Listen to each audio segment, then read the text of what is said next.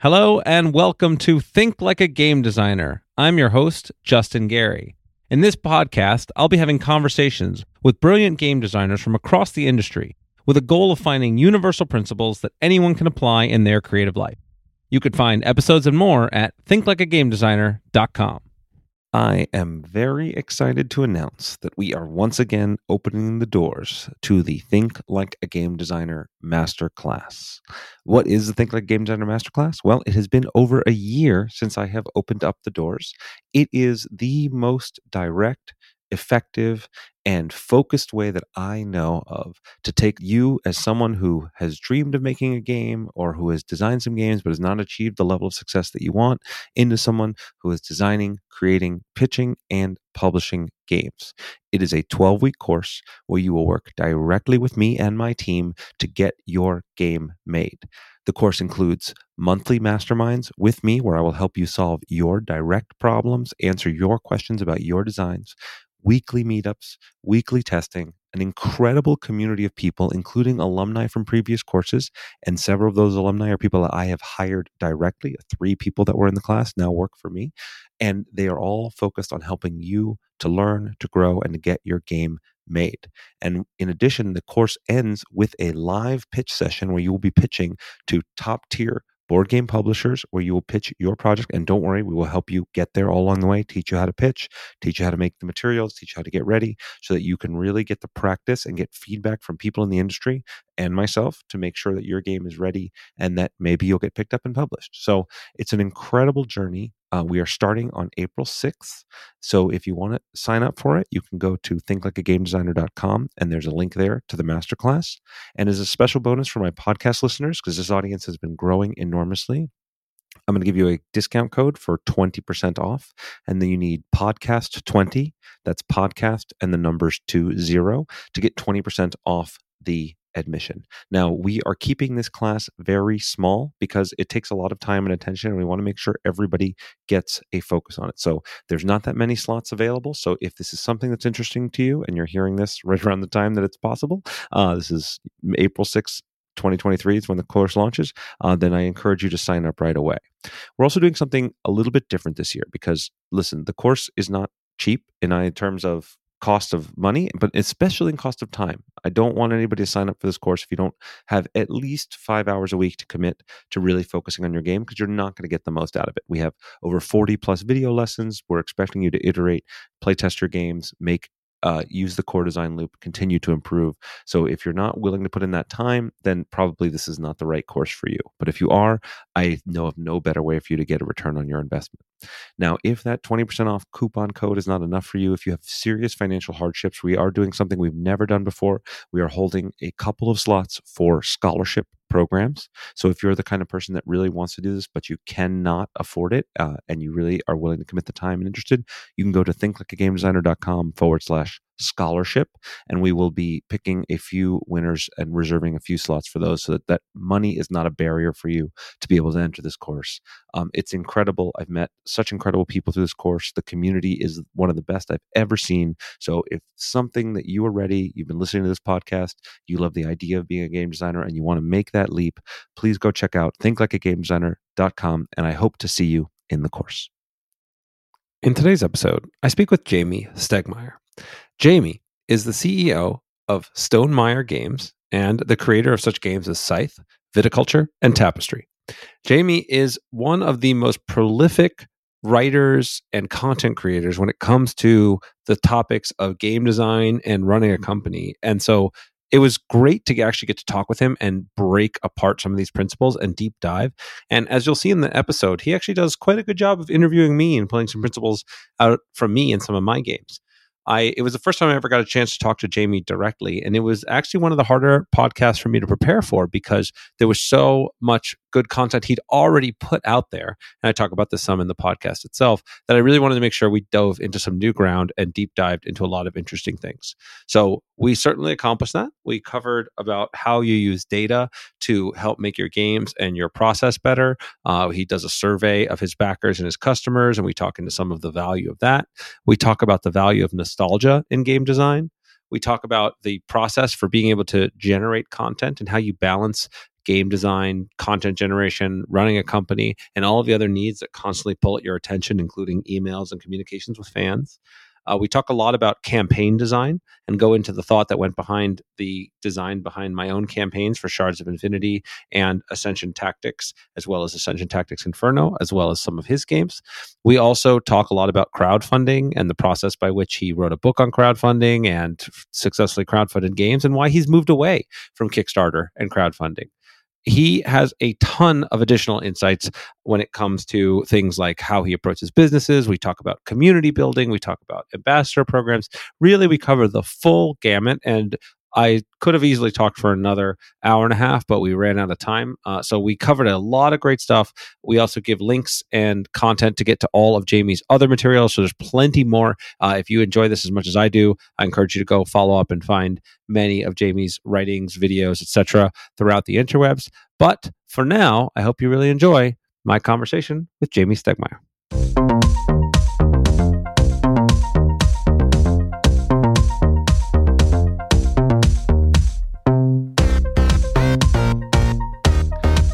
Hello and welcome. I am here with Jamey Stegmaier. Jamey, it is great to have you here. It is. It is truly a pleasure. I've listened to your podcast for a long time, and uh, hope someday that I might be a guest. And now I'm actually a guest. So yeah, this is really, really exciting for me. Yeah, you know, and and and to just share back, I mean, you were really one of the first type of people I was thinking of having on the podcast. I'm a little surprised it's taken me this long, just because we we had never interacted before. Um, because you do such a great job of sharing information about the gaming industry, about what it's like to run a company, design games, go market, Kickstarter, like the whole gamut, which has been really kind of my mission with this podcast. So, yeah. in many ways, uh, it's going to be a challenge for me to surface new insights from you that you haven't already shared with the community. So um, I'm, I'm eager for the opportunity and, and, and hopefully we can dive deep on some fun topics. Yeah, I'm, I'm excited. And you've covered so many people that maybe don't have some of the platforms that I have. So I think it's wonderful that you've talked to people who don't have a podcast or don't have a, you know, a YouTube channel. And, uh, but I'm, I'm excited to be here too. Yeah, yeah. So I usually save this for the end, um, and I, I, tell people, give people the opportunity, like where can they find you and things. But I actually kind of want to do this one at the beginning because you're you're you're so prolific with your content um, on multiple different channels. Um, so maybe just give a brief overview for people that who are inevitably will love this conversation and mm-hmm. think they need more of you and more insight, uh, where, where are the best places for them to go?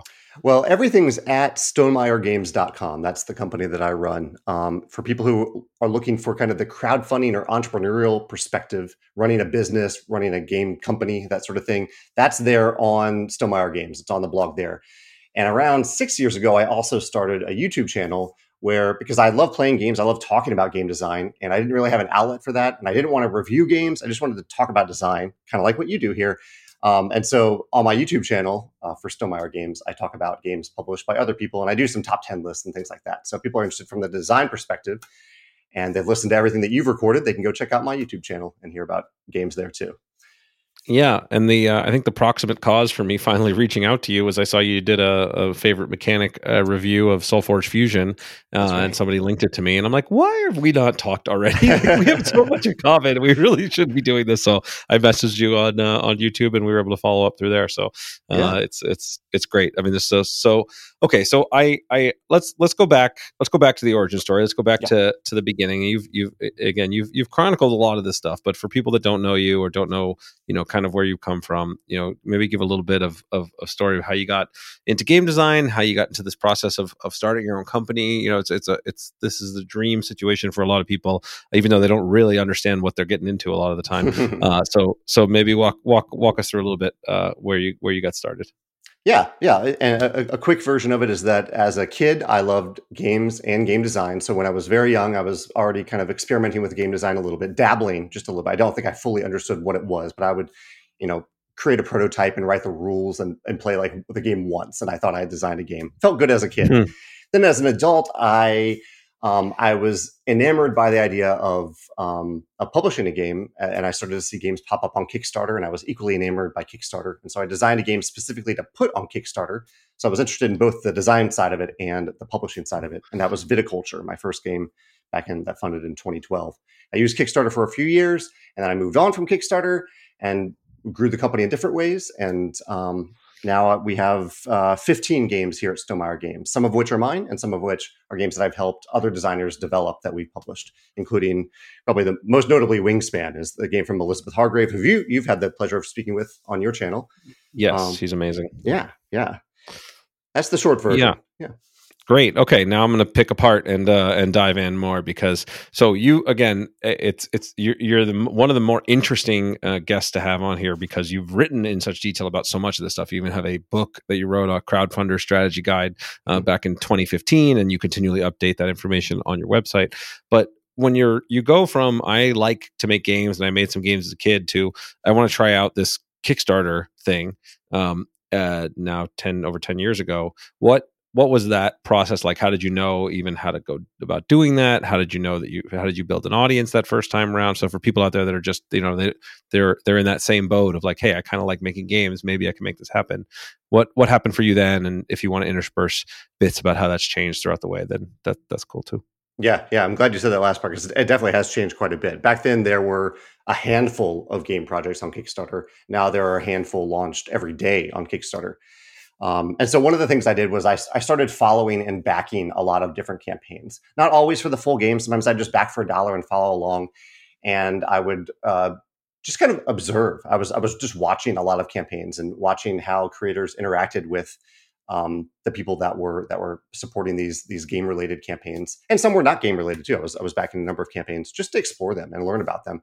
And so that was really my research for it about how to run a campaign and kind of how to run a business too. I went to I have a degree in international business, but very little of that actually applied to um, the practical elements of, of actually running a business or running a Kickstarter campaign. And then the game design side of it, I, I had continued to play and design games for most of my life. Um, and so I had a lot to learn, definitely. Like one of the things I didn't do for viticulture, I did not blind play test it. I didn't know that that was a thing that I needed to do. And for those listening who don't know what that is, that's when you, uh, it, it's unguided play testing. It's when you've created the prototype a prototype and you've created the rules for a game and you send it out to people who are uh, who don't have the benefit of having you there to teach it and play along with you. And so I didn't do that for viticulture and kind of learn the hard way that uh, there's so much you can learn from that part of the process. Those are a few quick things. Yeah. Yeah. No, it's, yeah. it's yeah, that's su- super, super useful. And, and, and yeah, that, that ability to sort of, so, you know, what I heard there was, you know, learning, you know, learning from other campaigns and what they were doing well and mm-hmm. following mm-hmm. those things along um, you know, obviously iterating and testing and building a good game, learning the lesson of doing blind tests. Um, actually, it, it, takes us a little bit on a tangent, but whatever, it's my podcast. I can do what I want. um, the, uh, you know, the, how you write good rules and how you get people to learn the game mm-hmm. uh, remotely, you know, without you there is is always one of the hardest challenges, right? It's just yeah. so difficult to do. And I've lately been, you know, leaning more towards um, doing as much as possible to drive people to other means of learning right either you know having ideally there's somebody that can demo to them or they learn in an event but that's obviously not super scalable so videos and kind of how to play walkthroughs how do you think about that nowadays compared to you know the sort of more traditional just here's a rule book good luck I th- I think about it all the time. Uh, yeah, it is. I am constantly thinking about how to better onboard people into our games. Um, as someone who has right now I have like 20 games on my shelf of opportunity. And the ones that are probably going to sit there the longest are the ones with the biggest, most complicated rule books, even though those might end up being the games that I enjoy the most. And so I am constantly looking for games that have great tutorials, or as you say, have used other forms of media to help me learn the game or help uh, uh, me understand at least some of the core concepts of the game. Um, I just opened a game called Box One the other day, kind of an escape room box. And it didn't have any rules. It just kind of walked me through the the, the initial ideas of the game until I understood how to play. That's it's a simpler game. doesn't doesn't always work that way. But yeah, have you? I'm trying to. So your SolForge Fusion doesn't. Am I correct in saying that it doesn't have a rule book? I was taught it, but it has like a, an online.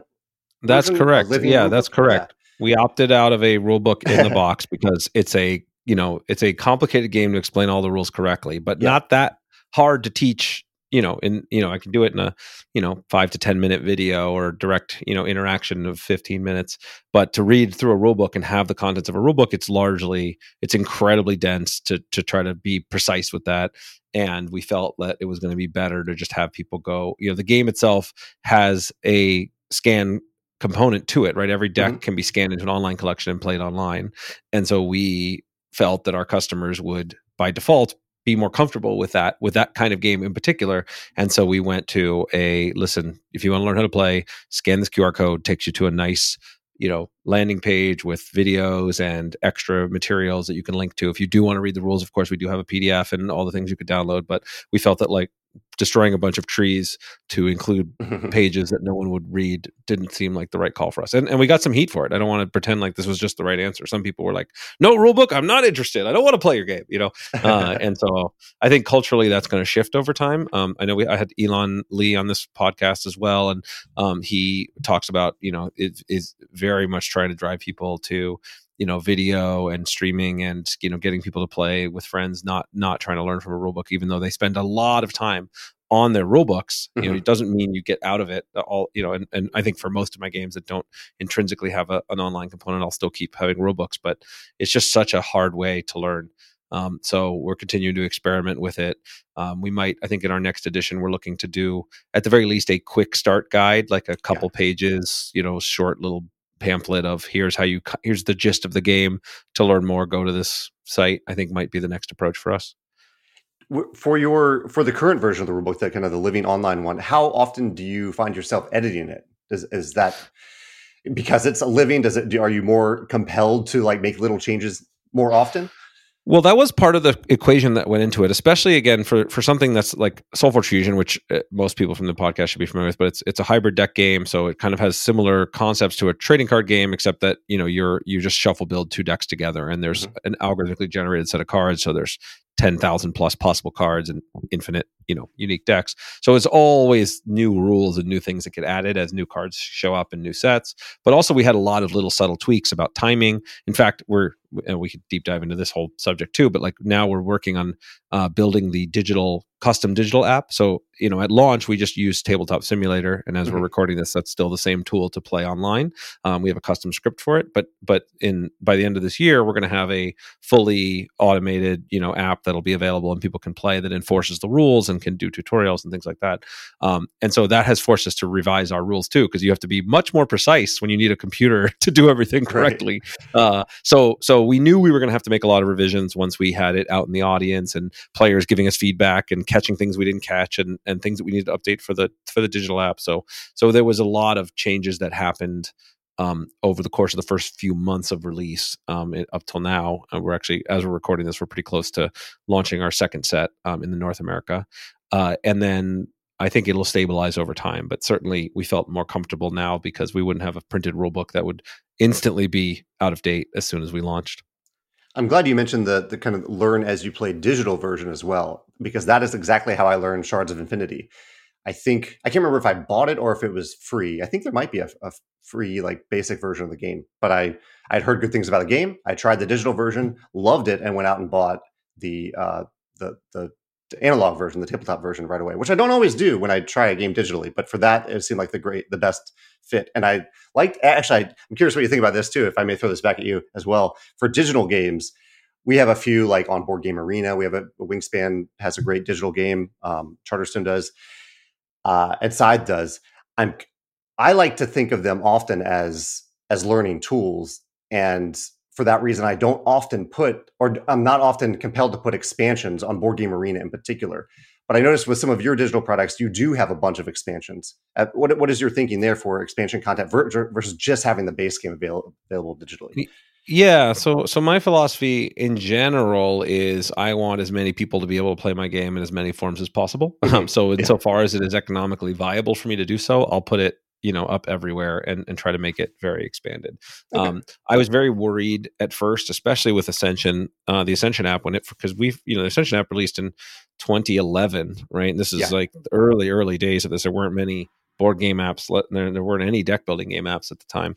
And we was very concerned that i think we were selling it for five dollars. Now it's free. But um, that somebody would just buy the game for five dollars and then never spend forty dollars on a box game because why in God's name would you do that? Right. Um, and you know, the reality was the exact opposite that we Yeah. saw our sales spike enormously. And I'm I'm pretty convinced that the Ascension would not still be around today or what it is today without the app as a kind of funnel to draw people in. So it lets people play the game in that format, and then people who want to have the experience of being around a table and shuffling up and sitting with friends, like there's a place for each. So I try to make them as accessible as possible. Sometimes that's not you know either economically viable or it's not practical. I mean that's the hardest part do you do you have a digital team on on your on, like on staff or you you license out or how, how do you handle that? Out. Yeah, it's all licensed out.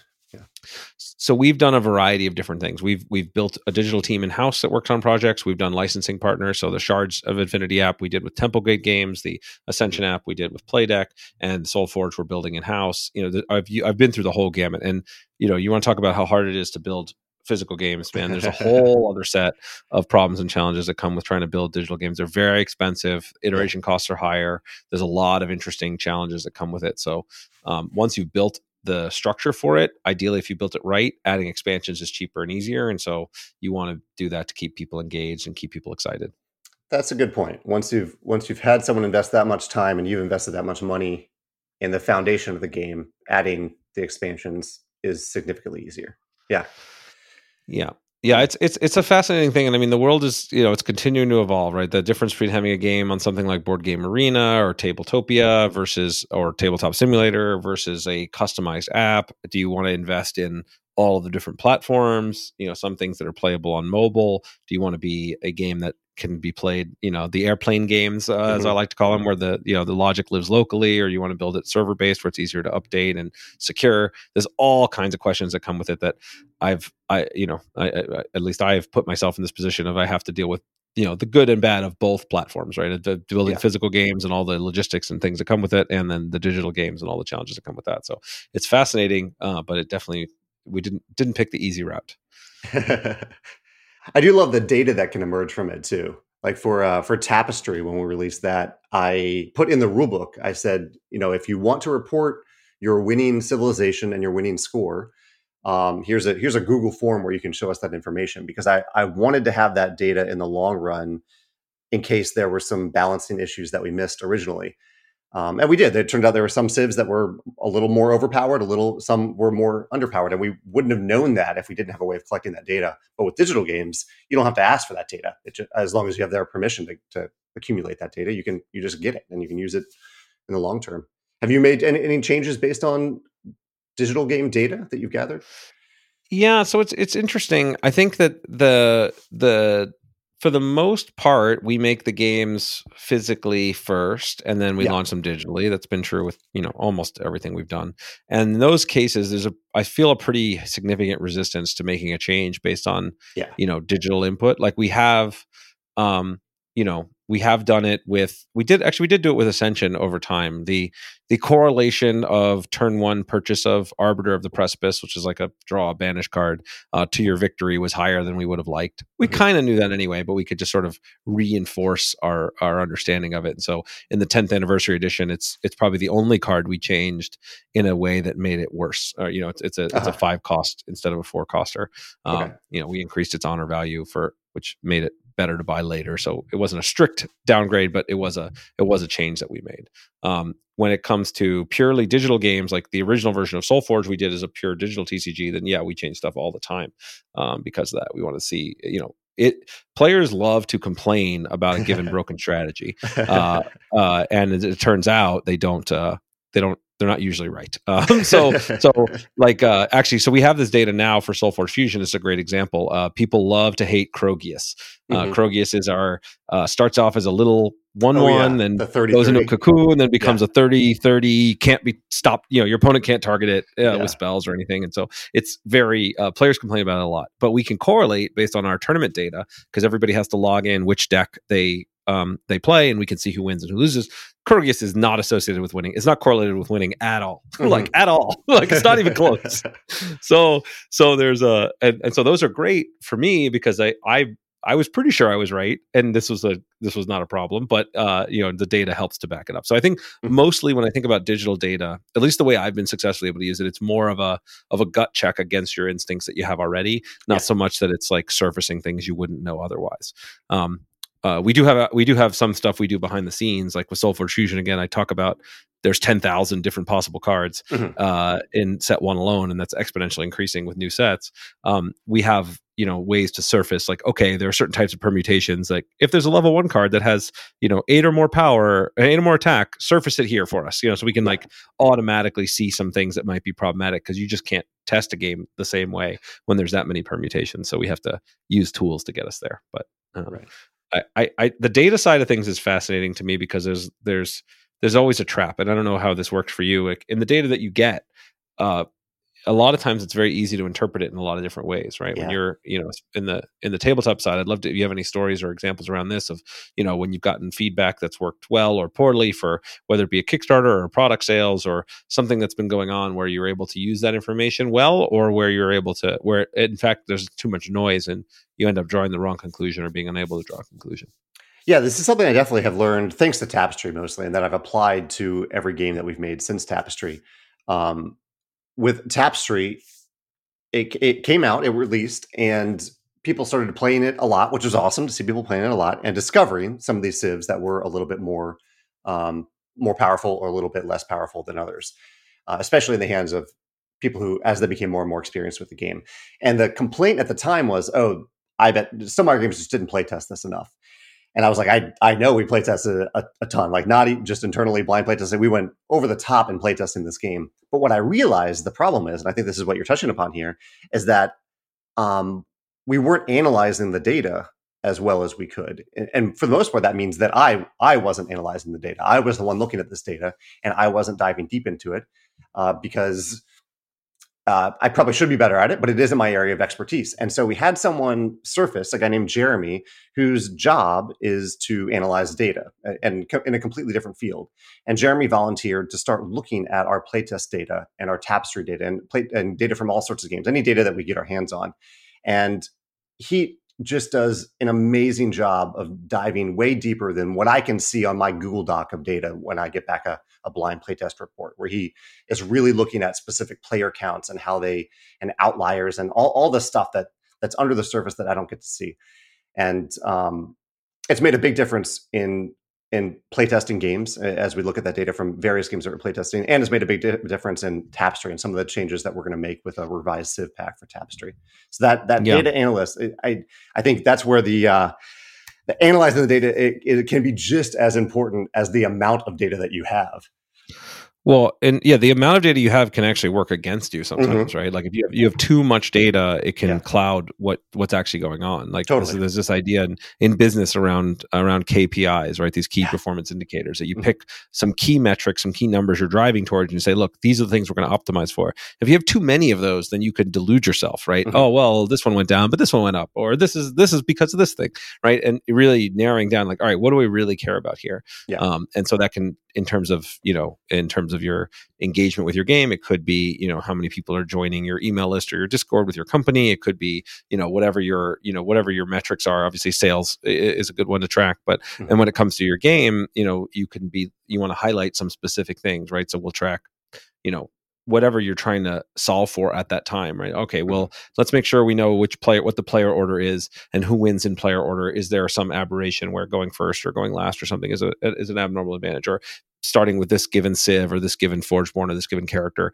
does it have an aberrational win win loss records? And so being able to find those things can help you point to point to problems um, but but there's no substitute for the the design instinct at the end of the day to find out you know right. what the right solutions are which things need to be acted on. Yeah, that's that's the the gut side of things, where the that's the side that I enjoy uh, the most. I think more than the data side of. Sure. Uh, well, I think yeah. I think I think the data side is is yeah the da- data uh, yeah, and it's my position that data data can inform your gut and and and mm-hmm. help you to ask ask the you know kind of focus on the right problems to solve, but I don't think it yeah. solves the problems for you. I, have never yeah. experienced that anyway, even with access to quite a bit of data. Um, Spe- speaking of data, actually, so you do you do an annual survey, right, of your of your backers or your customers, and and get collect data that way. Can can you talk yeah. a little bit about that, and you know, kind of how that started and how you use it? Yeah, I was actually just thinking about that as you were talking about how uh, data can be a little skewed sometimes based on who you're asking. But yeah, we have an annual demographic survey that I send out to our e-newsletter subscribers, um, just to see, just to learn how to better serve them really like how, how they're interacting with games how many campaign games they played in the last year to see if uh, if we should make more or less campaign games um, uh, where they're playing games who they're playing games with i just try to learn as much as possible about about our customers and it definitely ends up being biased towards the people that follow us and the people who choose to respond to this survey which usually ends up being around 4000 people um, but at the same time those are the people who i'm who are those are the most active people. So I want to make sure I'm serving them, and hopefully the way that I serve them can reflect on other people who who join in the fun later. Um, yeah, this is this is this is a great uh, not not to interrupt, but this is a great point to highlight here, right? The the the loud minority or the most invested minority, the ones you're going to hear from the most often. And yes, it's absolutely important to serve them, but a lot of times they what they want is not going to be the same as what you know the mass of players want or new players are going to need uh, to support your game. So yeah, I don't know how you how you are able to parse that or how you think about or you know maybe some surprising uh, insights you've had based on these surveys, either where you've learned something and acted on it, or where you've learned something and said, uh, you know what, this may not be the best thing for the customers who aren't speaking right now. Yeah, yeah. I, I, for the most part, I try to keep that in mind. Like when I, I make an, uh, an, annual blog post about it, I try to make it very clear that I am not saying that this is what all gamers are saying or what all people are saying. Um, it, it's just what a small sector of our audience is saying. And even then, like we have a good number of e-newsletter, e-newsletter subscribers. I'm, I'm very grateful. I think it's around 45,000 people at this point. But we've sold 1.7 million copies of Wingspan. So there are so many, many more people out there who have Wingspan on their shelf that have chosen not to engage with us in that way. And um, I don't know what those people are thinking. I want to know. I, I, would love to know what they're thinking and how they're interacting with our games, but I don't. I don't. Uh, I don't have that type of access to them. So it's just, yeah, it's, it's just a small piece of the puzzle when when I'm getting this data. I'm trying to think of a specific example because there was one question that I asked a while ago and I can't remember the topic, where when I po- posed it to our audience, the answer was very different than when I posted it, even on the blog uh, for people who were following my blog. And unfortunately, I can't remember it off the top of my head. I think it may have been about campaign games because um, mm. I think a lot about campaign games. But uh, we'll talk about that in a second, I think, because I, I, do have a question for you about Shards of Infinity. But yeah, um, did anything come to mind as I was rambling there? Yeah, no, I think I mean I, I, think that's that's the, the the thing that came to mind for me, and I, yeah, I'm eager to and excited to talk about the varying challenges and upsides and ways we do campaign games. But um, the uh, you know, I know so my you know my original background is kind of in in in, the, in magic, and I'm mm-hmm. and I I the the shift that has happened over the years, where the game used to be very you know the the community, the feedback, everything was very focused on the competitive scene, yeah. right? The pro players and people, which was great for me because they were catering to me. But mm-hmm. then they, you know, they realized that through through uh, uh, organic fan uprising in a lot of ways, you know, formats like Commander were the most popular by far, and the it took them a long time to adjust and realize they shouldn't be fighting against this community trend. They should be catering to it. Mm-hmm. Um, and something like 80 or 90% of all the Magic players never even go to any event, let alone you know care about a competitive circuit. Uh, and so that changed the way that they market, changed the types of products that they made. It changed you know who they wanted to serve. Even though many people complain very loudly. I mean, I feel like eh, there's an annual "Magic's dying, they've killed it" uh, discussion that starts up on the internet. So. Um, it's a it's a really it's very hard you know just to to get into the emotional part of this right as a designer as a as a founder as someone who wants to you know you want to serve your community when you hear people complaining and you know just you know lots of vitriol comes from people that care a lot about mm-hmm. your games when you make changes that are designed to serve the wider audience but not necessarily those those most invested players. And so it takes a it takes some fortitude to be able to make those decisions and not a lot of times trying to give the people the most loud people everything they want will will will will bankrupt you. Yeah yeah it absolutely will. Uh, one one thing there. Um, do you still play Magic from time to time? Do you dabble in it? It's very rare now. Okay. You know, I'll, so I'll play Magic Arena occasionally just to kind mm-hmm. of see what the new set mechanics are and kind of I'll read about it. But it's it's one of the downsides of my life making games is I have a lot less time to play games that I'm not either designing or researching directly. Well, if I, mean, I may ask this because I think it applies to you a little bit. You've you've been around for a while. You've made games for a long time, including with games that you're still actively kind of uh, expanding. Uh, but one thing that's fascinating fascinating me about Magic for the last couple of years in particular, because um, whenever a new set comes out, I often buy a draft set and I just draft it with my friends. That's how I play Magic. And I am fascinated with many of the sets that have come out over the last few years about how well they've um, tugged on nostalgic heartstrings for people who have maybe I you know I, I, did play Magic when I was a teenager and then I returned to it as an adult. And they have like in the latest set they have old board old uh, artifact borders on some of the cards Like they brought back some of the old artifacts. And I don't know if it's something that only Magic can do because it's been along for been around for so long, and that they have changed things like the card frames over the year, over the years. But have you played around with that idea of nostalgia at all in, in your games? Oh, absolutely. Yeah. No, it's it's it's a powerful tool, right? I mean, so so Ascension has been around for almost 13 years now. Mm-hmm. And so even in the Kickstarter for Ascension Tactics Inferno, uh, we had a our day one backer reward was a original Eric Sabee art uh, rat that was in in uh, you know sort of an alternate art version of one of the cards in the set with the old frame around it. Yeah, and so it's exactly we did exactly the same thing, and, and it's uh-huh. great as a day one reward because it's like only you know if you know you know right if you're yeah. if you're not yeah. If you're not into that then fine you know you're not gonna it's not a big deal you, that you missed it but for the people who are our most loyal followers who are the ones who are most likely to back on day one it was a great thing to be able to throw out there and be like hey look this was our original style like mm-hmm. we've revamped everything over the years to you know keep the spirit but change you know having to work with more artists and shift things um, but the original art style the original work i think is something that that people love and i mean nostalgia is a, is a very powerful force yeah um, you know, I don't. I don't think. Do you, you don't do licensed games? Do you? I, I, don't. I don't think I saw any in your catalog.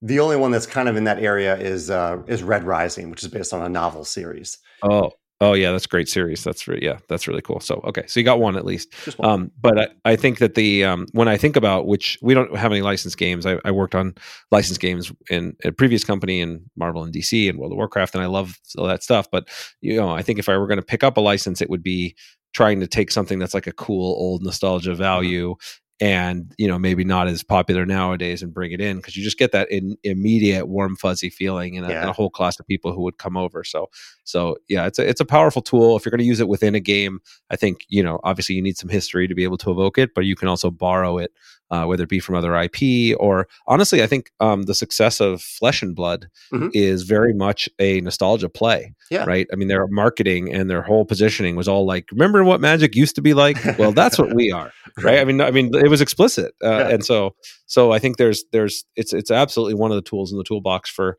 how you want to pull pull audiences in. Um, and especially now that you know all of us that grew up you know playing these games in the 90s and and, mm-hmm. and, are now you know have a lot more disposable income and are a great audience to target especially for launching something new. If you can get a, a preset group of people that come in for nostalgia value it's it can be a high value high value conversion. Yeah yeah. So um, I I'm, I'm happy to uh, if you want to you know I know you mentioned you wanted to jump and talk about some campaign stuff. Um, I have I have some other topics I want to cover as well, but I'm uh, I'm happy to bounce this back and forth. You had you said you had something you want to talk about with um, yeah Shards campaign or otherwise.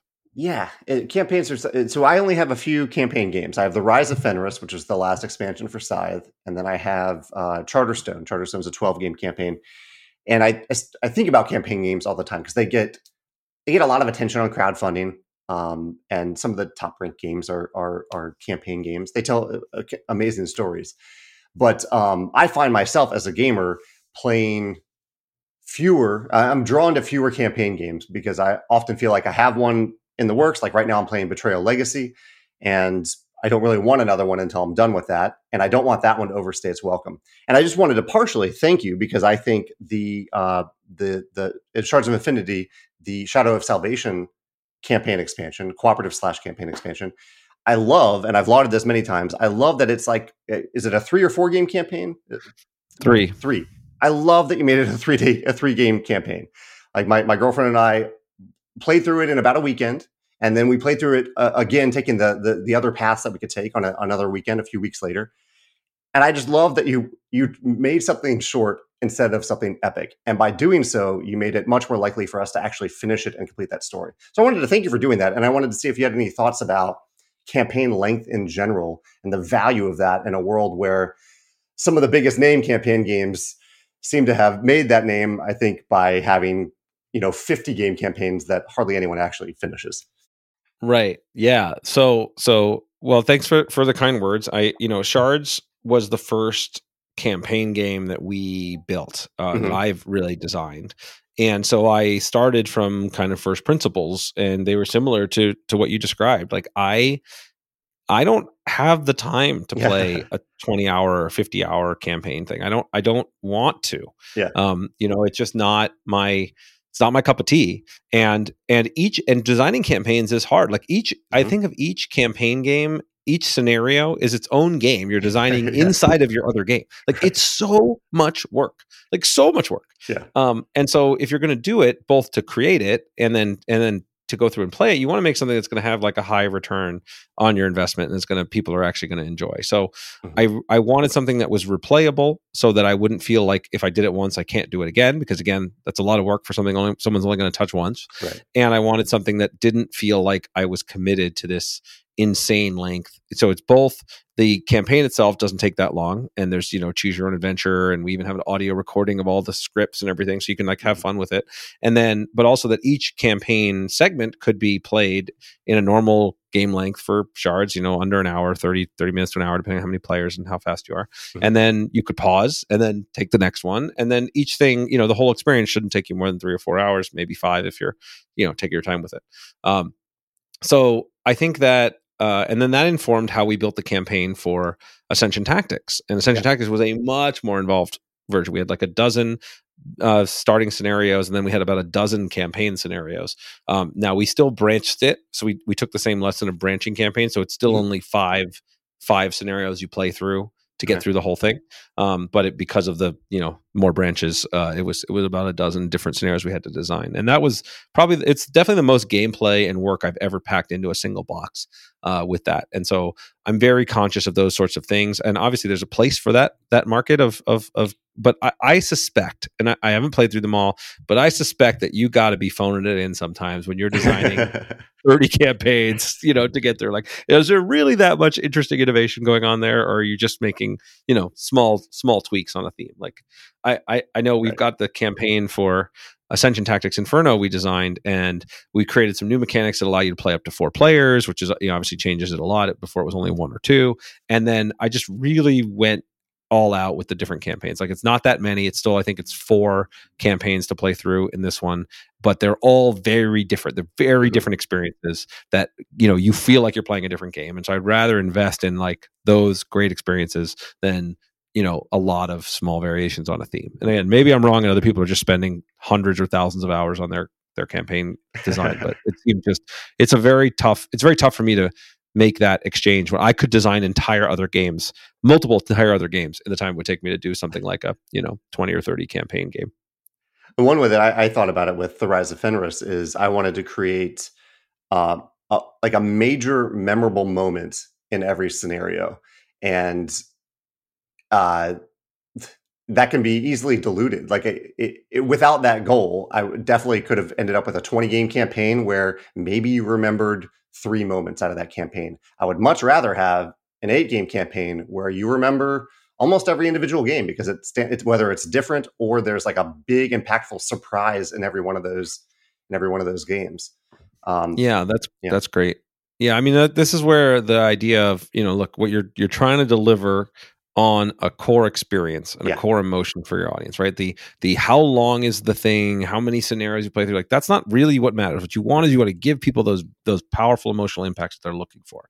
And I feel like people who play a campaign game, they are looking for something different than a regular game, right? They're looking for some sense of progression. They're looking for something where they can feel that their decisions make an impact on future events that are going on. Mhm. Uh, there's a little bit more socialization in the multiplayer version, of course. I think solo campaign clearly has its own audience. Yeah. Um, I, I curious. Do you do you have a sense? I don't know if you, this is included in your surveys. Do you have a sense of like what percentage of your players, you know, actually play solo play? I've I've always been curious about this. Yeah, let's see if I have it in my survey from last year. Um, I don't have it. No, I don't have it handy in the survey from last year. I think for us, it's around ten percent. Yeah. Okay. That seems like a reasonable position. You know, it's just, to me, it's like the vast majority. Like I love games, I love board games, but the vast majority of why I choose to play a board game over, say, a video game is Yeah. I want to socialize, right? I want to be connected with other people. Um, the solo board game for me personally, I would generally rather just play a video game. Mhm. Um, and so it's a it's a it's it's harder for me to reach that. You know, I mean, I, I've I, you know I build it, but um, and I built the solo modes, and there are several people who are very excited about them, and so we did it again with Ascension Tactics Inferno. But it's just um, it's a lot of work for what is not you know i'm not part of that target audience group so it's uh it's harder to design for uh successfully for me i have to make sure we have other people on my team who are more into it so i i lean on them more uh but it's a it's an interesting space it's grown in popularity over the years And I, I do the same. I, I focus on the multiplayer side of our games, and then we have uh, the Automa Factory, uh, my friend Morten, who uh, who handles the the solo side. And one thing that he has pointed out to me that was enlightening to me, um, because I did come to it uh, wondering about the social side of it. I same same for me. Like I play games for the social aspect. Um, but Morten has pointed out that there there is a robust solo community of people who play the game solo, but they play it solo partially because they like to talk about the game their solo experiences with the solo community. So I think there is an interesting interactive element there where they're talking about the games with this greater community, even though they're playing by themselves. Um, so I thought that was interesting to learn when he pointed that out. No, that that makes a lot of sense. Actually, I hadn't I hadn't really thought that through, but I it also explains partially why the solo players are, I think, louder percentage wise than uh, than others because this is their that's how they socialize with it. Mhm. That, that becomes a thing. So that's that's fascinating. Um, while we're on the topic of campaigns, there's two other things that I find um, interesting and, and sort of challenging around it that come to mind. One is um, how you balance like the difficulty level of a campaign. Yeah. What makes you think about what do you target, how do you play, right? Because in, in a in a PvP game, right, you just okay, they're you're playing against each other, so uh, you know I need as long as the strategies are not degenerate, I've I've done my job, you know, and you're having fun. But in a in a PVE game, say in a campaign where you're you're just fighting against the game itself, um, setting a difficulty level uh, is is not an easy task. So how do you think about that uh, that topic? Yeah, I, I, it's on my mind a lot. lately. I'm working on a game that either could end up being a campaign game or it could end up being a mini campaign game or it could end up not being a campaign game. And so I've been thinking about this a lot lately. And that's one of the challenges. Like if, if I decide to make this game a campaign game, then I need to make sure uh, that when you're playing whatever game five, game t- game ten, whatever game, however deep in, into the the campaign it goes, that that your character isn't completely imbalanced against what the game is, uh, with the challenges that the game is presenting them uh, with, uh, and at the same time, also the the amount of kind of mental overload I'm asking players to keep in mind because by game by game ten, do they have three dozen cards that they didn't have in the first game, or, or you know all this all these different things that they've gathered over the course of the game, or am I going to artificially constrain that and say at the end of each game you need to get rid of all this stuff and you can only keep one? Uh, just I don't have to face those types of de- design decisions when I'm designing one-off games. Yeah, yeah, it's a lot. It's a, it's a lot harder, and yeah, the, the, then I mean that begs the question too, right? How do you decide what what Yeah. what what factors you use to decide if it's if you're going to make a game a campaign game or not? Yeah, I, I, I well, you mentioned the experience. What kind of experience am I trying to offer someone? Um, the game that I'm talking about is a game where I built a big world, and I'm trying to decide if it's more exciting for players to to end up on this world and spend a a, a single session on it, and then blink out of existence, and then come back later fresh and new, or is it more interesting for them to spend a lot of time with the same character, uh, walking around this world and exploring this world, and going deeper into their character and having that that character specific progression. Um, I don't know the answer to that for this particular game, but that's that's kind of the decision point that I'm making. What what what do I want to offer players for that experience? Yep. Yep. Well, that's that's that's the heart of it, right? Every every we're going to talk a lot about different design decisions, but they always come down to that at the core, right? Yeah, What's the yeah. experience I'm trying to create for my audience? You know, Right. who am I trying to serve? What experience do I want to create for them? Like that's that's always uh it's just a great like thing I always come back to. If I'm ever confused or lost in a game or design, um, you're really coming back to that. Okay, what's what's what's at the heart of this? And then once Right. you know that, the other decisions, I won't say they're easy, but they're definitely easier. Right. Um, as you know what you're trying to target. and I did go through that with Charterstone. Charterstone is a, a competitive legacy village building um, game that I made, and uh, from fairly early on, I knew that I wanted I wanted players to have that sense of pride of building their own part of a village, and that that part of the village would carry over to the next game. That was really important to the game itself. So um, that that was kind of baked in from the beginning. Well, yeah. So let's let's let's tease that apart then a little bit too. So so legacy games, and I'm, I'm trying to remember to define it. You know, are games where you know the game is permanently altered Yeah. based on previous gameplays, compared to a campaign game where your situation is altered based on previous games or previous scenarios, but you can still sort of reset everything back to the beginning if you want to. Um, is sort of the the main fundamental difference as I as I define it. How do you think about you know those two different genres and and and how you decide between them or because I we we had that same debate with shards do we want to make this a legacy game in fact that's where we started um, and then we kind of the more we thought about it the more like eh, I think it'd be more fun to be able to just replay it so we we Yeah. opted out but how, how do you think about those terms I think permanence is powerful. I've, I've learned a lot from watching what what Rob Daviau has created and and the way he, that he, he talks about the, the power of permanence.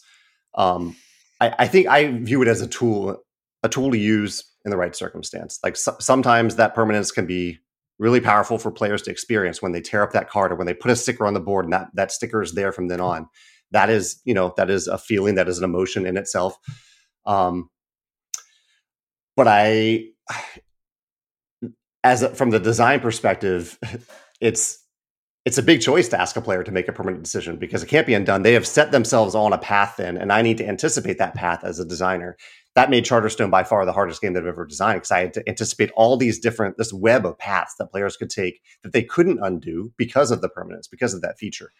And so uh, I'm glad that I did that. I'm glad I went through that experience with Charterstone, but it also made me never want to design design a legacy game again. And I'm amazed that Rob has just made a whole career out of it.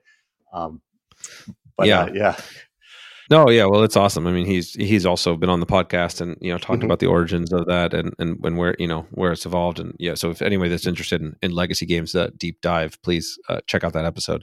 Um, and uh, I think that yeah, I've been I've I've played around with this. It's probably shouldn't be spoiling this right now, but we don't have it figured out yet. But I've been playing around with how do you make like a legacy game, like using some of the algorithmic generation tools like we built Mm. with SolForge, Yeah. where you could theoretically have a you know, because there's, there's there's there's a variety of possible things that can happen in a legacy game, but once you've sort of you know opened up the box or ripped the sticker out or done the thing right, the magic's kind of gone. It still like gets to that probably you know you could play it again, but there's some some diminishing returns on it. Yeah. And having ones where literally every box you get could be different, and you don't know what's coming, and then you know the sort of permanent changes come from that. Like that's a pretty sexy concept to me. Like there's something that's really Yeah. really splashy about that. I'm, I'm I haven't cracked it yet, but um, yeah, I don't know if you've put any thought into that kind of space, but uh, I'm I'm I'm really eager to figure it out. I've I toyed around with with that, and Charterstone is a, a little bit of that, given that it's a competitive legacy game. Um, but uh, it, it it can rapidly uh, spin out of control. I think it, it, depending on how much how much uh, how much you let players change things um, over the course of the game. And I think Rob actually does some interesting things in Betrayal Legacy, where he kind of gives uh, different components a timer where something might be really powerful, might get more powerful, and then it goes away if you've used it a lot. And I think it, by by giving something a you know a half life, a timer that that that can that can help um, with those power Yeah. levels. Yeah, fascinating. Yeah. O- Okay, I want to make sure to cover some other things because uh, there's so many deep dive topics we could cover here, but um, I want to talk about uh, a little bit more on the business side too. Yeah, um, yeah. You know, I think you one of the things that you seem to do a great job of is you know consistent um, content generation. You know, creating stuff whether it be posts on blog posts or YouTube videos, and uh, you know multiple different channels. And um, I know from doing things like this podcast how much time this stuff can take. Mhm. Um, and so, how do you how do you think about you know your kind of time allocation for those things? How much do you credit that as kind of a, a business strategy versus just something you're doing because you're passionate about it? I mean, to some extent, it's all it's all tied together. But Right. um, eh, you know, for for people out there, I, I, I'm you know, I'll tip my hand. I think that you know, creating great content for people for free is one of the best ways that you can build an audience nowadays, and just by adding value to the world. Um, so so, wh- how do you think about that, and and what what's your strategy like for deciding what's what's worth your time to create, and and how you'd balance that with the other interests of your company and design? It's I, I love the question and I love that spirit of generosity. The the idea, um, and, and you're right, it is tied to marketing in the end. Um, but I, I love the idea of creating something that adds value to people and hopefully starts a discussion that everyone can benefit from, including me. When I write a blog post, it's often about an idea that I'm kind of processing. Maybe I've experimented with something and I want to talk about it, but I, I genuinely want to see what people think about it. Um, and I, I learn from the comments on my videos. I learn from the comments on my blog posts. And so part of it is just like a collective learning experience. Part of it is marketing. Uh, and in terms of time management, that's something I had to learn over time about how to be consistent with this content uh, while also knowing that I have a lot of other things to do with running my business and developing games and designing games. And so I kind of have a, a, schedule where on, on Mondays and Thursdays, I write blog posts.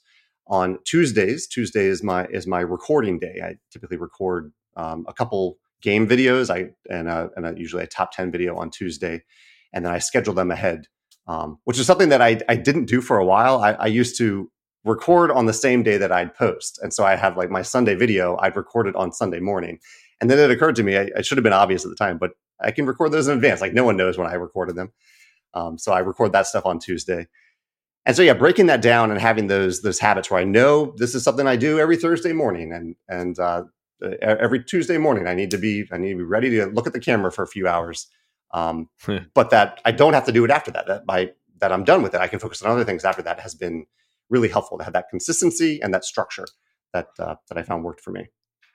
Yeah, that's great. Yeah, I find I find things like that where you can carve out time and have consistent structure is is really valuable. Mm-hmm. And I also think putting yourself into public deadlines um, yeah. is super valuable, right? If everybody knows, you know, we we, we you know we, we, post at least one podcast a month, which is not too onerous, but it's a you know I make sure I get it done. If I know I'm going to do a blog post every week and I start posting, and I tell people that the the pressure of people are expecting it um, is also yeah. really helpful. I, one of my phrases I like to repeat is "deadlines are magic." Uh, to really yeah. help make stuff happen. Yeah. Oh yeah, absolutely. And for you too, I I may have this wrong, but do you do you live in a different country right now, or are you traveling actively all the time? Yeah, I'm a nomad. I'm a digital nomad. nomad. Yeah. So, so, for the last two years, I have been uh, without an actual normal home, and I I'll spend a couple months in different countries around the world uh, and shift. So I'm heading to Europe right now. I, I just got back uh, to the U.S. because we had a team in person retreat um, in Vegas, and uh, I have a couple conventions I'm speaking at, and then I'm going to go off to Europe um, June from beginning of June until uh, Gen Con in August.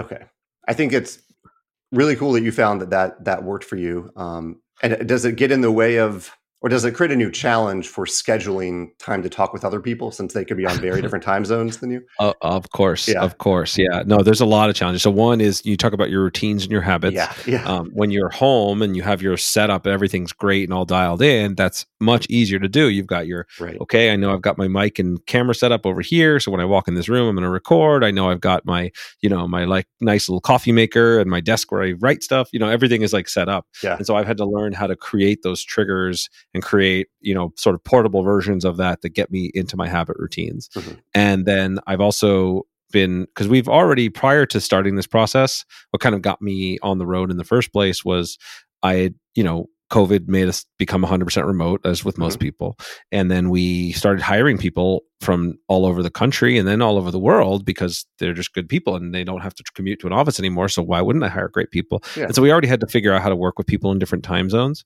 and then um, and so a lot of that became as much as possible making meetings asynchronous and when they are synchronous meetings making sure they're documented well mm-hmm. you know creating those spaces where it turns out a lot of the times people spend in face-to-face meetings is wasted uh, yeah. and so they still are valuable again we had a team retreat where everybody got in the same room for four days um, just a couple weeks ago and that's immensely valuable um, but we uh-huh. use that time very consciously so it's forced me to become a lot more efficient in ways that i'm, I'm very happy about and i will carry forward even you know whenever I decide to stop being a nomad. Um, but it's it's no question it's harder, um, and I had to learn. You know, when I started on the journey, I would do like a week here, two weeks there, and I found that to be way too disruptive. Um, mm-hmm. It just takes too long to get yourself situated, so my productivity took a hit. But now, with the couple months at a time, uh, it's I find it to be a pretty good rhythm with the the new employees paired with the traveling has it changed how you delegate um, do you do you delegate more or less, or do you find specific things that just weren't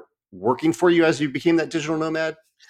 You know, it's actually the the answer is delegate more, uh-huh. and the and the reasoning for it, and this is maybe a good insight for a lot of people out there because I just I, I think it's a common fallacy for a lot of entrepreneurs, and that you know I just felt like I had to do everything. Yeah. Right? I'm yeah. I know I have all the context. I'm good at what I do and you're not going to do as well as I can. So I need to make sure that I'm the one doing this or I need to make sure that I'm closely checking up on you and, you know, micromanaging you as you do this, which ends up being worse for everybody. Right. Um, and uh, forcing myself to do this, I actually learned this more before I became an official digital nomad. I just did a, I took a three week trip to Thailand back in 2017. Mhm. And I told my team six months ahead, hey, I'm going to be unreachable. Now, in reality, I was not. I was still checking Uh-huh. my email. I still, but I told everybody I was unreachable. and I just took run it as an experiment. Like you have six months to get ready.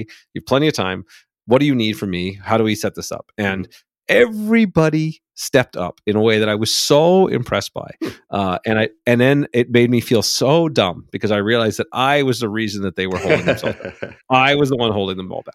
Uh-huh. Um, and so removing yourself this idea that you're some superstar uh, and you have to Mhm. do everything is so critical if you want to scale a company. Um, you know, and so I have a great team. They're incredibly talented, and and I'm not saying I got this perfect by any stretch. I'm continuing to learn uh, and try to get better um, because as we grow, it, it, I- I don't know if you have the same problem. How many people do you have on your team? Now we have uh, I have three other full time coworkers and uh, two part time. Okay, great. So you're you're still you're still that's a awesomely small team. We we were that size maybe a year and a half ago, year uh, and now we're uh, like 12 plus pl- uh, full time and then another 6 or so part time. We we scaled a lot uh, recently with different divisions and a bunch of different things going on. And that just you have to manage differently. You have to change everything. Yeah. Um, because you can't you know, with three people, five people, even up to maybe eight people, you can pretty much know what everybody's doing. You can be very closely connected to what everyone's doing all the time. Yeah. Uh, once you get past 10, uh, that becomes actually, you know, impossible. And you have to start thinking about this is where like the idea we talked earlier about KPIs and managing some things by metrics. And so you have to ask yourself the question is like, what is it that would need to be true for me not to worry about this at all? Mhm. what would need to be true for me not to worry about this at all and then you write that down ideally right? And then you can share that say hey here's what i would need. And here's some milestones i'd like or here's what i would like to see written up from your meeting notes or here's what you know whatever it is that you would need and then give your team the ability to run and uh and and being conscious for yourself because i always tend to worry about everything that's going on right? I mean you're, Uh-huh. you're running the business it all it all it all falls on you eventually. You have to take responsibility for everything uh, even as you realize you don't really have control over as much as you would like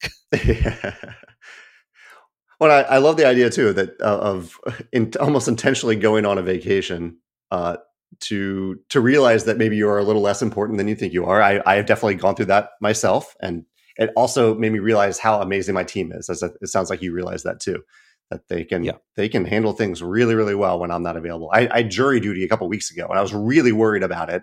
And then in the middle of it, like because in in the trial, I cannot do anything. I can't check my email or anything like that, and everything was fine. Yep. because my team is awesome, and they don't they don't need me to do that stuff, uh, do everything from from moment to moment. Yeah, no, that's a that's exactly right. It's a it's a great it's a great insight. Um, you know, if, if it's a forcing function like that that requires it, then you know, so be it. Uh, and and so then what what then do you decide? Now you know you've got a great team. Uh, you know that they can handle stuff without you. How do you then decide what's what are the things that you, you decide you want to do versus you let other people do? How do you how do you make those decisions and what specifically are are they nowadays? Yeah, I was thinking about this a little bit of that with the uh, the content creation. Um, I, I found that I enjoy that more than I thought, and so that that is definitely part of my weekly workflow. That content creation, but I did realize along the way that uh, like I like turning on the camera and talking for a few minutes about a game. I don't like, and I realized I don't like editing the videos. I don't like adding images to the screen. I don't like adding the, you know, I, I, I have not learned Adobe Premiere. I could, but I don't really want to spend time doing that. And that takes the joy out of it for me. Um, and there are certain things that I have to do in my job that are not, not everything is full of, full of joy at every single moment. But um, that was one of the things that when I, um, when I hired my coworker Joe, I was like, Joe, would you would you maybe be open to doing this? Would you be open to enhancing some of these videos that I make to make them look a little nicer, serve people a little bit better with you know captions at the bottom showing them what game I'm talking about right now, that sort of thing. And Joe does that. So for it, I'm able to do part of my job that I think I'm pretty good at and that I enjoy, and Joe does the the part of it that makes it even better for people. He enhances it. Um, but I also I, I carve every a, a few hours every day for game design. I carve a few hours every day for game development, and then a lot of my job is uh, uh, serving serving people, like ser- uh, the, the the many different emails that come through my inbox, and I enjoy that. Um, And yeah, yeah, Yeah, that that there's a so there's a couple things. Yeah, I heard that right. There's the there's the things that you enjoy doing, right? That's Mhm. key, right? This uh the uh, like you know things that give you energy rather than sap energy away from you. Um, there's the things that you're best at doing, right? Things Yeah. that you can add the most value with, right? Where where are you uniquely positioned to do it? Um, and and then you know there's things that that really are the most critical things, right? What's Right. most important that has to get done, and ideally you're spending most of your time in the center of that Venn diagram. Yeah. Uh, obviously, sometimes it's not. Sometimes you've got to do critical things that you hate uh, or that you're not good at. Uh-huh. Sometimes you've got to be able to do, you know, do do the things uh, that uh, that that you know the things you like are are, are are okay to do when they're not that important. It's it's it's a, it's, a, it's an interesting balance. Um, and then I think that uh, when you're you're trying to decide as things shift, how do you prioritize? You mentioned another thing that is interesting, which is the sort of inbound versus versus outbound Mhm. right there's a when i i find that as i've my career has progressed i have a lot more inbound than i used to a lot more people sending me emails a lot more people making requests a lot more other things that are trying to vie for my attention and that i have to fight to preserve the the protected time where i'm doing my deep work where i'm i'm dictating my own uh, work and time uh, and that's it's a constant battle for me i don't know if you you've experienced that or how you deal with it Oh, absolutely. Um, yeah, but time is by far my most precious resource. Uh, it, it, two things that I've kind of found that that help me a little bit is, is one, if I'm going to have a conversation with someone, um, whether it's answering a question about one of our games, a rules question, or if, or if it's going to be a conversation like we're having now, uh, I I want it to be a public conversation. I, I want it to add value to other people. Like I love, you know, you and I could have this conversation on the phone. I would have gotten a lot of value out of it, but only you and I would have gotten that value. Uh, whereas you're going to put this out there for hopefully other people to listen to and get value out of it as well. And so I figure if I'm going to spend my time on something like that, I, I my hope is that other people get value out of it. And the same thing happens with a rules question. Someone can email me a rules question and I can answer that question, and I do. But if they ask that rules question in the Wingspan Facebook group or in the Tapestry page on Board Game Geek or on the Scythe page on our website, then other people who might have that same question can benefit from it as well. So I'm, I'm often funneling people into public forums if they're comfortable with that socially, um, where we can treat them well and answer them publicly for other people to to hear those answers. That's part of it. The other part of it is also uh, I I really try to carve out two hours at the end of every day, usually between eight and ten at night, just for design time. Uh, and I I try it for a while. I found myself like getting on my computer at eight o'clock and still going to my email and try to empty my inbox and and and do those sorts of things. And eventually, it was about around a year ago, really, that I gave myself permission to let those things wait until the morning. And everything is fine when I do that. It, it's fine for Mhm. 99% of those emails to wait 12 hours until the morning and protecting that creative time that I that gives me so much energy by the, at the end of the day to do that has been really fulfilling for me to do that. That's that's great, and also a message I needed to hear again at this time. So, so thank you for that. Uh, it's it's definitely been. Uh, I, I I felt myself on the other side of the equation for for the last several weeks. Yeah. Um, um, and the uh, are you an are you an inbox zero kind of guy? How do you how do you process uh just just around education's email and I am yeah, treat that sort of stuff? I am inbox zero. That's why it can be so hard to not reply to that email at the end of the day to not have inbox zero. Yeah. Yep. No, that's where I am too. I, I can't. I don't feel comfortable if I have more than more than like a day or two. My things sit in my inbox. I start to get jittery. Yeah. Uh, but it, it requires some good processing tools and, and rules for how you move move through stuff. So, um, I, I, I don't want to spend too much time on this because I imagine it's not as exciting to our audience. But I will tell you, if any of you reach a level of success that you're many of you are ho- aspiring to, this these this will become really important. uh, uh, and it's you know important regardless of your business industry these days. That's uh, you know how do you process incoming information, sort it in a way that's useful and actionable, Mhm. and balance that against the the deep work that you care about and uh, want to generate uh, is is a is always a critical skill. I'm, I'm constantly working to refine. Yeah, same here. Okay, let's get back to one more uh, topic I want to make sure to cover, Yeah. uh, and then uh, we'll, if it, you know, see whatever we can cover in the last little bit of time. I knew we were gonna, I knew we were gonna run uh, run up to time here. So, um, you know you're very thoughtful about the way that you run your business and and as you mentioned you create content and you you'll put your thought your thinking out there in the open which i very much appreciate um, one of the things that i thought was interesting was your uh, your champion your stonemaier champion program Yeah. uh, i don't think i've seen anything quite like it anywhere else um, but i'd love to hear some details about that and how that's been going for you Yeah, this is a program that we started it's either four or five years ago.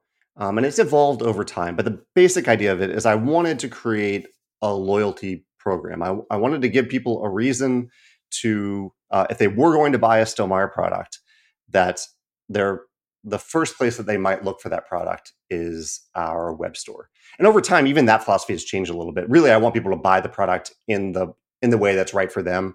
Um, hopefully, many of those are their local game store, but I also want some of them to be directly from our web store. And so, what we've landed on at this point in time is that champions, people who sign up for a champion membership, they pay $15 a year. And their main concrete benefit is that they get 20, 20% off every order from our web store. Um, they also get like a month, a special monthly newsletter, and it's a way for them to support the content that, that I create because none of the content that I create, the the videos, the blog posts, none of it is has ads on it. Um, none of it is gated in in any way. It's just it's out there for people to consume. And I did at, at the time when I was thinking about this, there there were an increasing number of people, and I really appreciate them asking, saying, "Can, we, can you start a Patreon or something? Can you start some way for me to uh, uh, express appreciation for the content you create, which I, I, really appreciate that. And so I thought, okay, I'll create this champion program as a way for some of those people to do that. And the champion program has grown. I think currently we have, we're actually getting close to 14,000 people who are in the champion program. Wow. And many of them, um, many of them are just like, I, I announced my new game Expeditions a couple weeks ago. Many of them may have just signed up to get 20% off on that one game because that might be more than the $15 that they're paying. But then their foot is in the door and maybe they'll check out something else later in the year, or maybe they'll stay in touch with Stonemaier games more than they would have. So I, I think even that one purchase can be worth it. Uh, but yeah, it's it's a little like a like a mini Amazon Prime just for just for Stonemaier games. Yeah. So there's an interesting um yeah, so t- this is this is why I wanted to open the door to kind of this idea of loyalty programs, yeah. ambassador programs. Like I find I continue. It's just so hard to get through the noise nowadays, uh right? It's so much content out there. There's so many games being created. There's so much happening.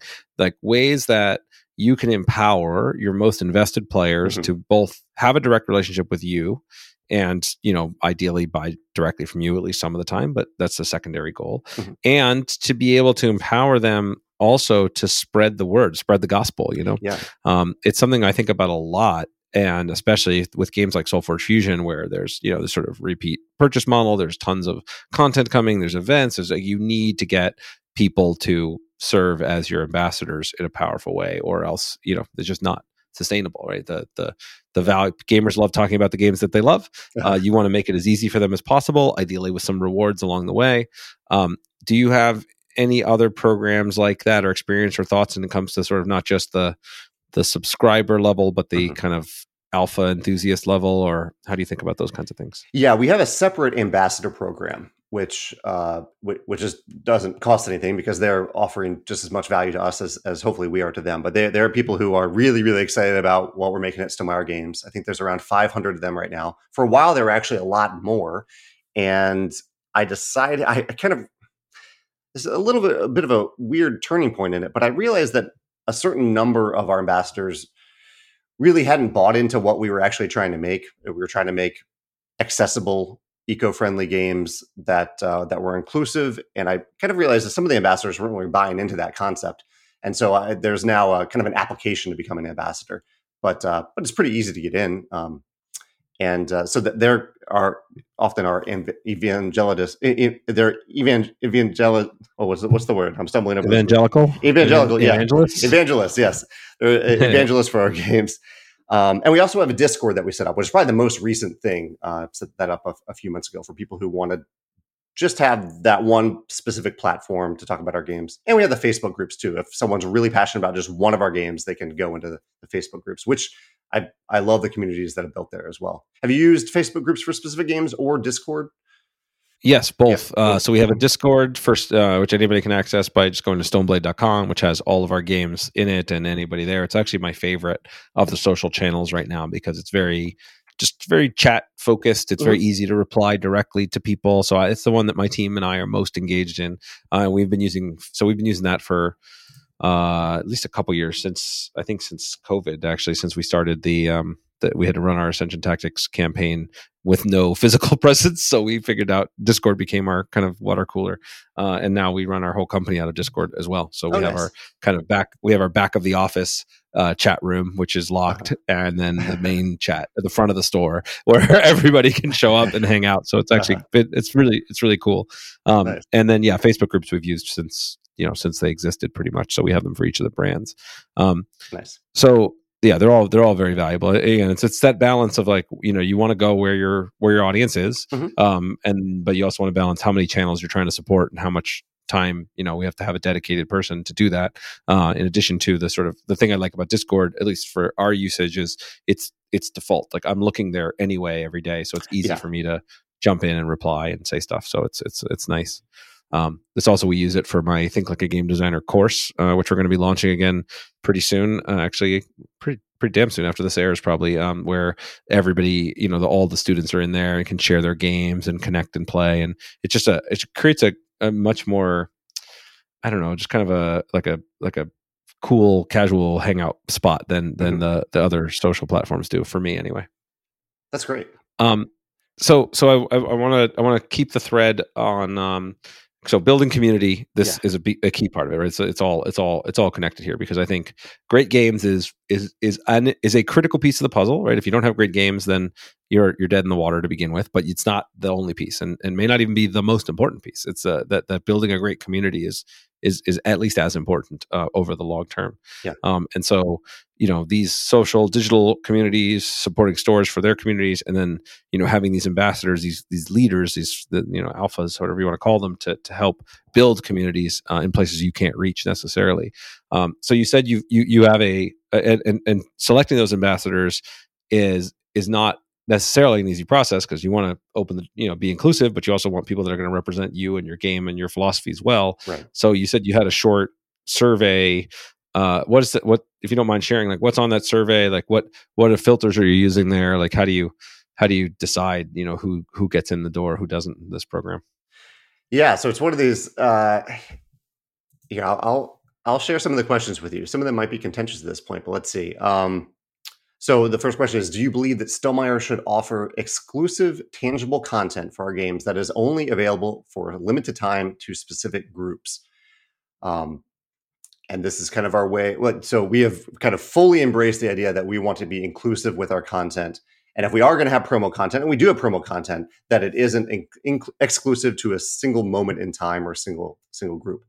Uh, and this was actually one of the biggest things that I found that there are more and more ambassadors uh, who seem to really want exclusive stuff, and it it just is not the philosophy of Stonemaier Games. It, that isn't the type of content we create.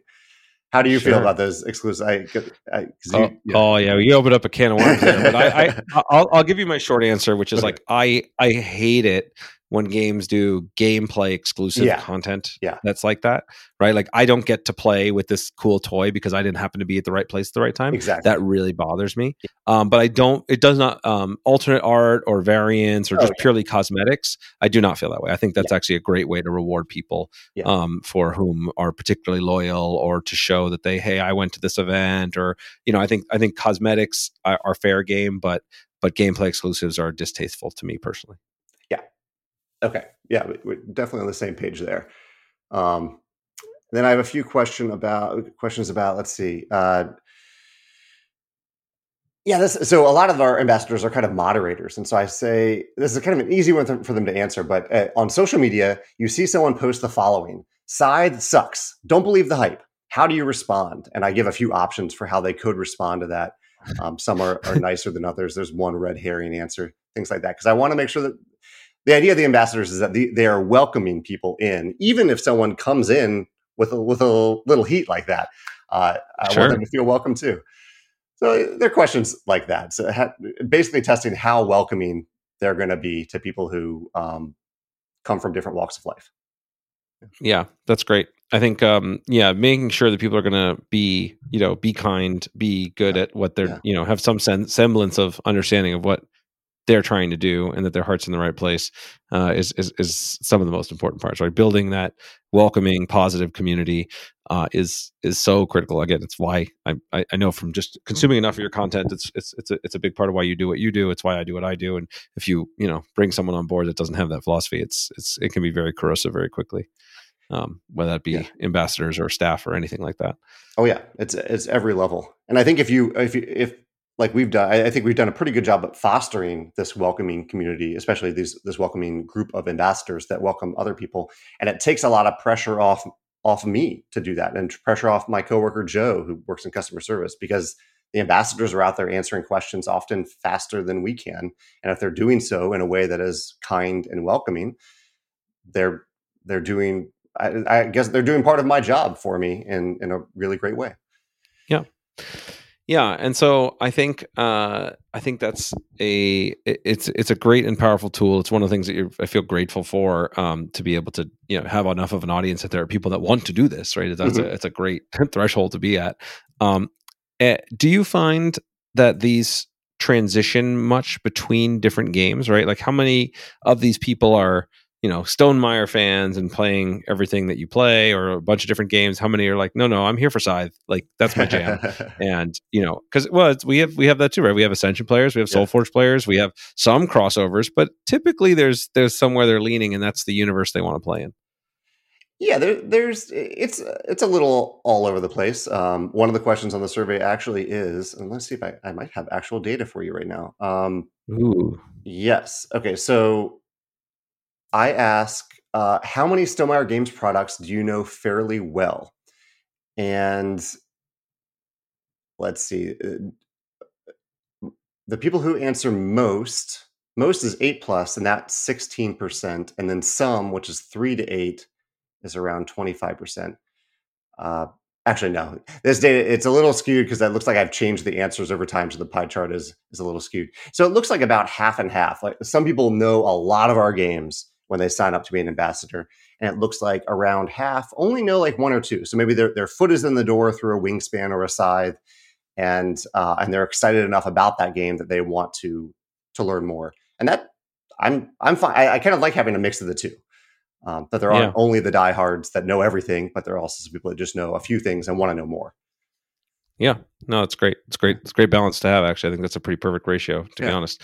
Um, all right, so uh, we're running short on time. Uh, so I, I, you know, again, normally at this point, I, I point people to your other sources of where to find you. We did that at the beginning, mm-hmm. and I do just want to reiterate. I mean, your the, the, the wealth of incredibly great knowledge that you share uh, is is it rivals anything I've seen in the marketplace, and so I want to thank you for it. I've used it in the past uh, when I've run you know different campaigns, and I'm I'm always looking at, at, at you as a thought leader in the space, and so other people should should look to that as well. And there's guides from the beginner all the way to the the the experimental. Um, so I know you've got a lot of data out there. Is there anything that you would want to share? Again, a majority of our audience are, are, are you know designers or aspiring designers, or actually I've learned quite a few people that are you know in the industry already that are uh, that are checking in. Uh, is there any sort of other insight you'd want to share for somebody starting out, or some counterintuitive thing that you're still working through, or anything that you want to share with the audience before we wrap up? Uh, yeah, no, no pressure to end strong here. Um, yeah, like I said, I started strong because I started by saying like you, you, you were one of the hardest interviews I've had to prepare for because so much of your content's already there, and I didn't mm-hmm. want to just rehash stuff you've already said. So, so you've done a great job sharing a ton of value. If something comes to mind, great. If not, no worries. You know, something I don't have anything amazing that come to mind off off top of my head, but I I really enjoyed this conversation, and anyone listening to this, I hope they feel welcome to join the conversation on my on my YouTube channel or on the blog because really that that's what it is. Like I'm I'm posting some ideas out there, and sometimes it's data, sometimes it's a strong opinion, but I I really genuinely want to hear what other people think so that I can better serve the people who are playing our games or are curious about our games. Um, so yeah, I, I I think that's the the best way I can say it. Like I, am going to learn more, I think, from other people joining that conversation than they can learn from from some uh, moment of insight that I can share right now. No, that's that's that's that's great, and I, I think that actually does serve as a pretty deep point here. You know, like mm-hmm. there is a way to, um, yeah, you know, people feel like it's one of the reasons why I like having these kinds of conversations. People feel like they're they're ideal designers, the CEOs, the game designers are sort of these unapproachable, you know, all knowing things. And I'm just like, we don't know what we're doing as well. Like we're just figuring it out as we go. Yeah. And we love conversation. And by and teaching and writing and talking through it is Yeah. how we get better. And so the feedback is is critical. In fact, it's one of the keys the keys to long-term success is you got to be able to take those feedback loops. So so for those out there that want to I mean I reached out to you by a comment on your YouTube channel. yeah, so yeah. you know even i did this uh, so so you're you're responsive to it and, and people should feel that way and, and i hope that other people feel that way uh, with me and my content too uh, so it's it's it's worth reiterating right i mean put put that stuff out there um, i had a i actually had a thing in my book in one of the last chapters that gave people the way to contact me directly Oh. like- Uh, and I, out of out of you know many many thousands of books sold i think maybe 10, 20 people total ever actually used it so uh, it's a it's a you know the ability to just reach out if you have uh, questions, comments, to engage, to share your thoughts. Everybody in the audience, um, please do so. And then who knows, maybe one of you out there will uh, will be the next guest on guest on this podcast, and you'll be sharing your thoughts with the with the whole world. So yeah. this has been fantastic. So thanks so much, Jamey. I, I appreciate the time and the extra bonus time. Uh, I I'm I would love uh, to have another conversation with you. Uh, maybe even be fun to get together and brainstorm a project or something. I think we have a lot aligned in how we think about these things. So uh, it'd be a lot of fun. If your nomadic travels ever take you to St. Louis, uh, let me know. I'm yeah, love to chat more. Sounds good. All All right. right. Thank you. Take care. Thank you so much for listening. I hope you enjoyed today's podcast. If you want to support the podcast, please rate, comment, and share on your favorite podcast platforms such as iTunes, Stitcher, or whatever device you're listening on. Listener reviews and shares make a huge difference and help us grow this community and will allow me to bring more amazing guests and insights to you. I've taken the insights from these interviews along with my 20 years of experience in the game industry and compressed it all into a book with the same title as this podcast Think Like a Game Designer. In it, I give step by step instructions on how to apply the lessons from these great designers and bring your own games to life. If you think you might be interested, you can check out the book at thinklikeagamedesigner.com or wherever fine books are sold.